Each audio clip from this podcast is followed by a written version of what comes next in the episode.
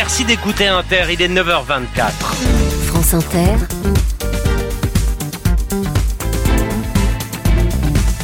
Le 7-10. Et Léa, ce matin, vous recevez une actrice et désormais autrice. Oui, et pianiste aussi, accessoirement. Bonjour, Alice Taglioni. Bonjour Léa. Merci d'être avec nous ce matin. Si vous étiez justement un musicien, une musicienne, et un défaut, vous seriez quoi?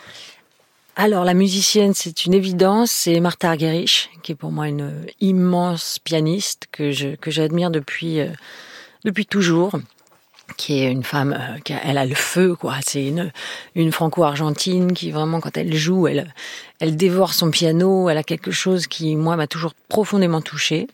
Et un défaut? Et un défaut plusieurs même euh, je dirais là l'impulsivité qui parfois peut même amener à l'indécision euh, que j'ai plutôt tendance à agir avant de réfléchir. Donc euh, parfois j'ai des petits retours en arrière et, et, et vous regrettez. Je regrette ou en tout cas je, je, je perds un peu euh, mes moyens et je perds aussi les gens qui sont autour de moi en disant oui mais peut-être que non mais enfin voilà c'est un ah, peu compliqué ça. Vous croyez aux fantômes, Alice Taglioni? Plutôt aux âmes.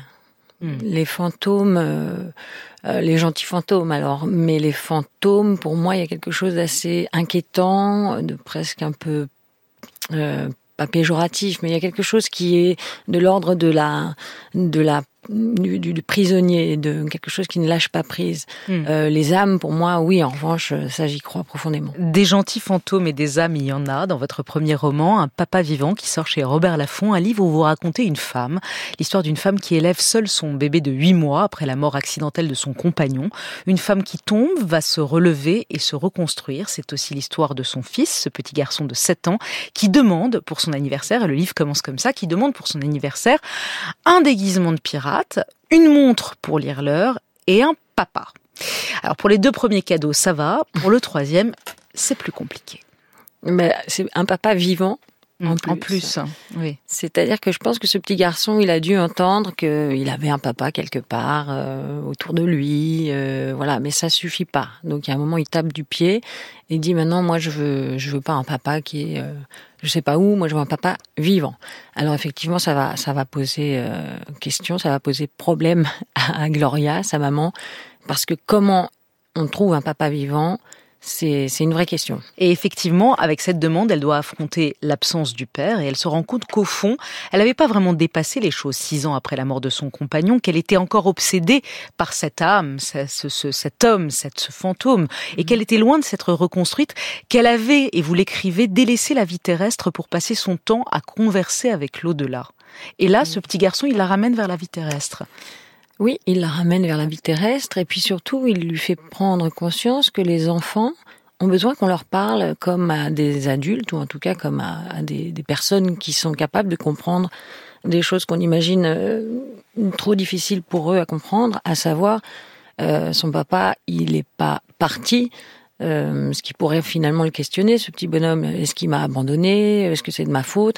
Non, il n'est pas parti, il est mort. Et donc c'est apprendre aussi à formuler les choses clairement à, un enfant et c'est ce qu'elle va apprendre à faire finalement. Et ce qui est, ce qui est fort dans, dans votre livre, c'est qu'au fond, c'est son fils qui la console. C'est ce gamin de 7 ans qui protège sa mère, qui lui dit avec ses mots à lui, maintenant il faut que tu reviennes à la vraie vie, il faut que tu vives, il faut que tu vibres à nouveau.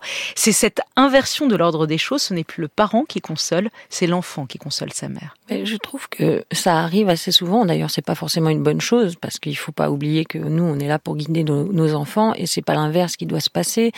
Mais les enfants ils sont dans la vie Absolument. Et ça, euh, Gloria, elle, elle avait oublié, mais elle a, elle a un petit garçon qui est vraiment, lui, euh, il pense pas à ce genre de choses. Les enfants, ils pensent pas à ça. Enfin, en tout cas, dans dans ce que je, ressens.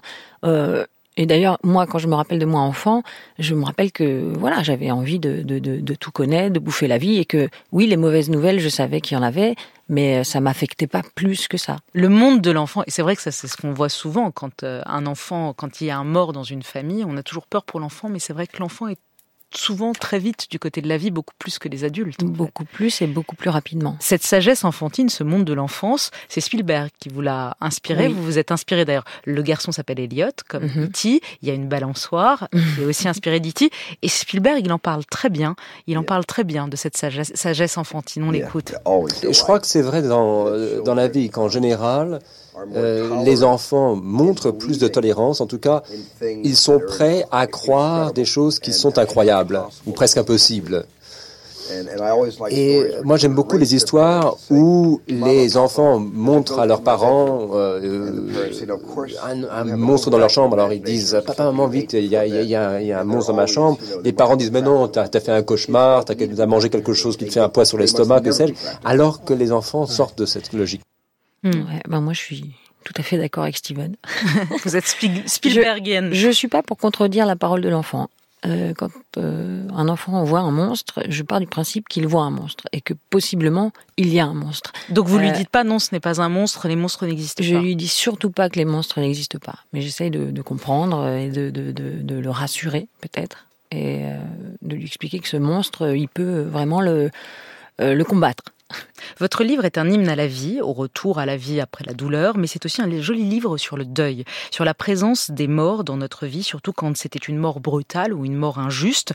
Tu n'es plus là où tu étais, mais tu es partout là où je suis, disait Hugo après la mort de sa fille.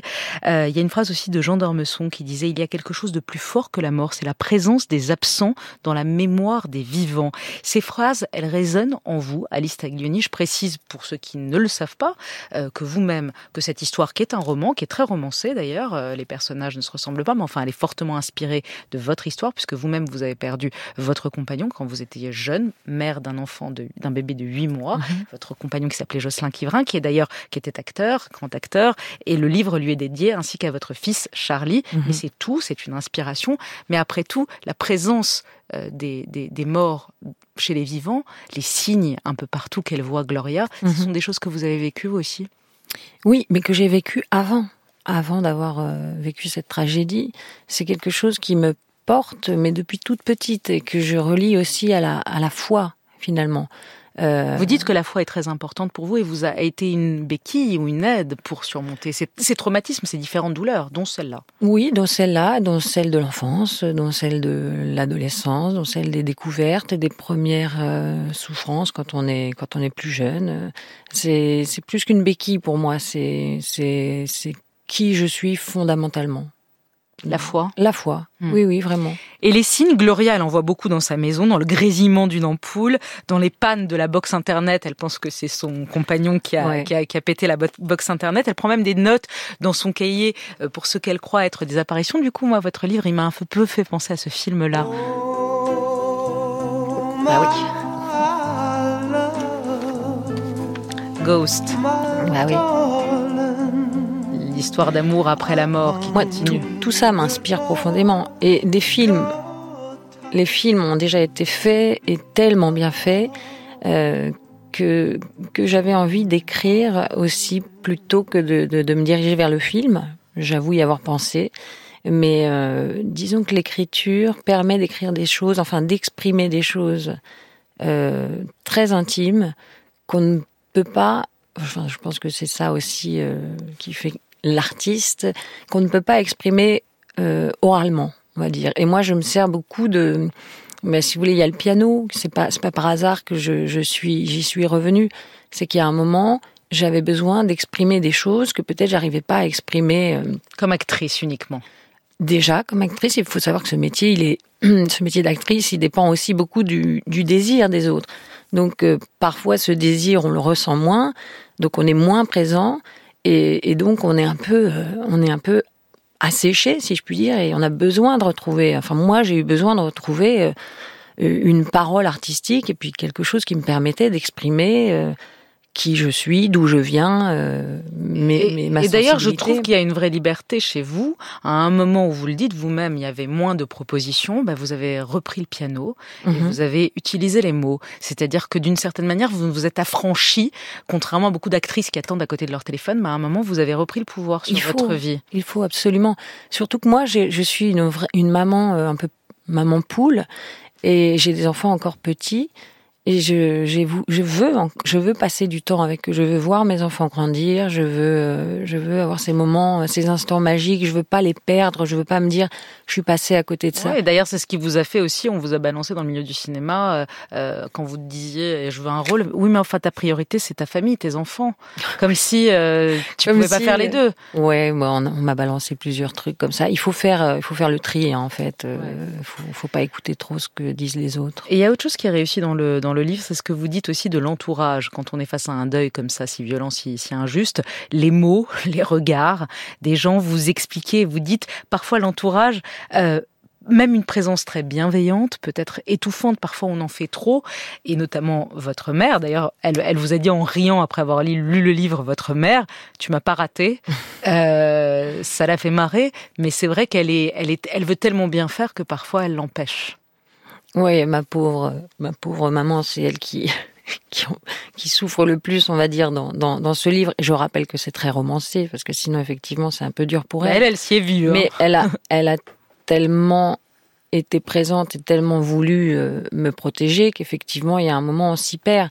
Euh, et, et, même les mots, euh, les mots deuil, le mot deuil, euh, le mot résilience sont des mots qui ne me parlaient pas. Pour moi, le mot deuil était un mot atroce. Pourquoi?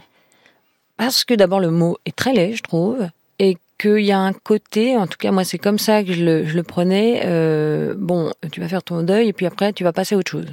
Euh, ce sera la fin. Euh, moi, moi c'est comme ça que je le recevais. Donc je, je, supportais pas cette idée de de de de, bah, mettre un mot, de mettre le mot fin ou de ou le mot deuil qui en fait vient englober quelque chose. C'est comme si on disait alors ce que vous avez vécu, c'est simple, ça s'appelle comme ça, et puis vous allez faire votre deuil, parce que c'est le, c'est le cheminement. Euh, oui, et puis les euh, différentes phases, il y a la colère, puis la tristesse, etc., comme si ça, ça, ça vous parle pas. Mais pas du tout. Je pense qu'on est tous, euh, mais que ce soit confronté à, des choses tragiques ou autres, on a tous une façon de recevoir les choses en fonction de notre sensibilité. Donc, c'est, oui, oui, c'est vraiment quelque chose qui me, qui me heurtait un peu ce mot. Mais ce livre, le fait, euh, d'abord vous avez eu peur de d'écrire, vous avez eu peur de la page blanche? Oui, bien sûr.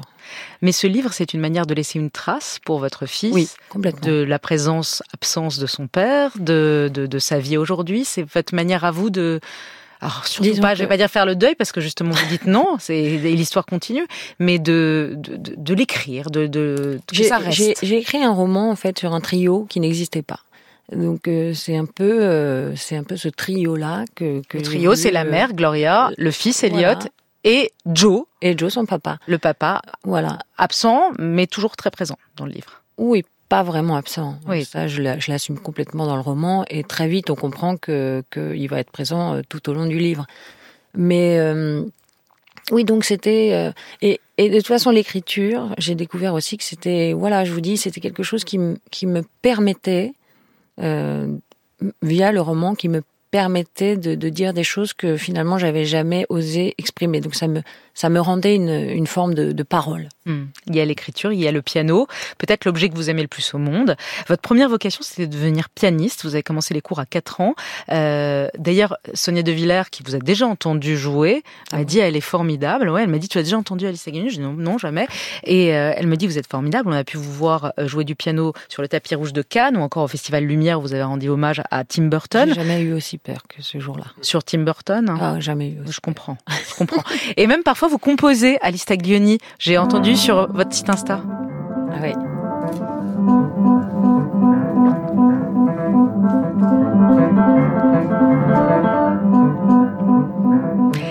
Et pourtant, avec le piano, ça a été au début un peu une relation d'amour-haine. À 13 ans, vous expliquez dans Elle, j'ai vu un prof de piano, le meilleur prof de la ville comme il se doit. Ma mère va lui demander si j'avais des chances de devenir concertiste, ce que je souhaitais. Il a répondu, peut-être doit-elle se diriger vers l'accompagnement.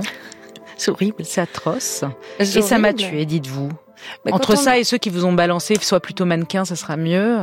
Disons que moi j'ai un, alors c'est un autre défaut qui est euh, qui est de vivre dans le dans le doute permanent et finalement dans une espèce de, de manque de, de confiance en soi. Je pense que c'est un vrai défaut. Euh, je pense que c'est une vraie qualité de, de d'être conscient de sa valeur et de et d'avoir confiance. Euh, maintenant d'ailleurs je, je je vais plus vers ça. Mais j'avais, oui, je, moi je voulais des grandes choses. Moi, moi je voulais être Martha justement. Je, je veux toujours euh, Euh, je veux pas les intermédiaires, les, les voilà. D'ailleurs, je, je, suis moi de ma religion, c'est le protestantisme, et il y a une phrase qui dit vaut mieux s'adresser à Dieu qu'à ses saints. Et, et donc moi, j'ai été élevée aussi avec ça. C'est vise toujours le plus haut et le plus inaccessible. Pour terminer les questions de fin, très rapidement, vous répondez par, un mot ou deux ou trois. Golda Meir, la première ministre israélienne, disait ne pas être belle fut une bénédiction. Cela m'a obligé à développer d'autres ressources intérieures. Une jolie fille a un handicap à surmonter. Vous êtes d'accord avec elle? On vous a fait payer votre beauté, vous pensez parfois? Moi, je me suis jamais sentie belle, donc, euh, enfin, en tout cas à l'adolescence, j'ai reçu ça moi au départ comme un comme un compliment, comme un cadeau. Donc, euh, votre héroïne s'appelle Gloria, c'est un hommage à Cassavetes. Évidemment. La réalisatrice Léa Fraser qui vous a fait tourner, dites-vous, Alice est un cow-boy, c'est vrai? Euh, peut-être, un hmm. petit peu. Vous faites toujours du poker C'était votre passion J'ai plus le temps. Vous disiez en 2007 à l'Express, il y a 15 ans, je suis en train de devenir raisonnable. Avant, je jouais trop. Quand je sortais, je buvais trop. Ah oui, c'est vrai. C'est toujours le cas euh, Non, non, mais maintenant, j'ai plein d'enfants, donc euh, je suis devenue un peu... voilà. Vous avez quand même des vices Il vous reste des vices Vous avez des vices? Euh, j'aime beaucoup manger, j'aime beaucoup profiter de la vie. Je sais pas si c'est un vice. là, on est dans du vice. Et je fume. Ah, c'est pas bien. Ah, ça, c'est pas bien. Euh, vous dites que vous manquez de culture littéraire, mais y a-t-il un livre qui vous a retourné, Alice Taglioni? Oui, quand j'étais jeune, vraiment, mon, mon bel oranger. C'est un film qui m'a profondément marqué. Il est encore question d'enfant, d'une relation, euh, d'une amitié avec euh, qui commence assez mal avec un, un homme. Euh, non, c'est une très belle. Pour finir, vous avez des origines italiennes. Alors Rome ou Paris? Ah bah j'étais à Rome hier. Donc, alors Rome, Rome, sublime. Océan Atlantique ou mer Méditerranée? Ah, C'est eh dur. c'est dur. Bon, Méditerranée. Hmm. Juliette Armanet ou Michel Berger? Mais ça aussi c'est dur. Ben oui. Bon, Michel Berger. Liberté, égalité, fraternité. Vous choisissez quoi? Je choisis fraternité. Merci beaucoup Alice Taglioni d'avoir été avec nous. Je rappelle le titre de votre premier roman, Touchant, un papa vivant. C'est chez Robert Laffont. Belle journée à vous. Merci beaucoup.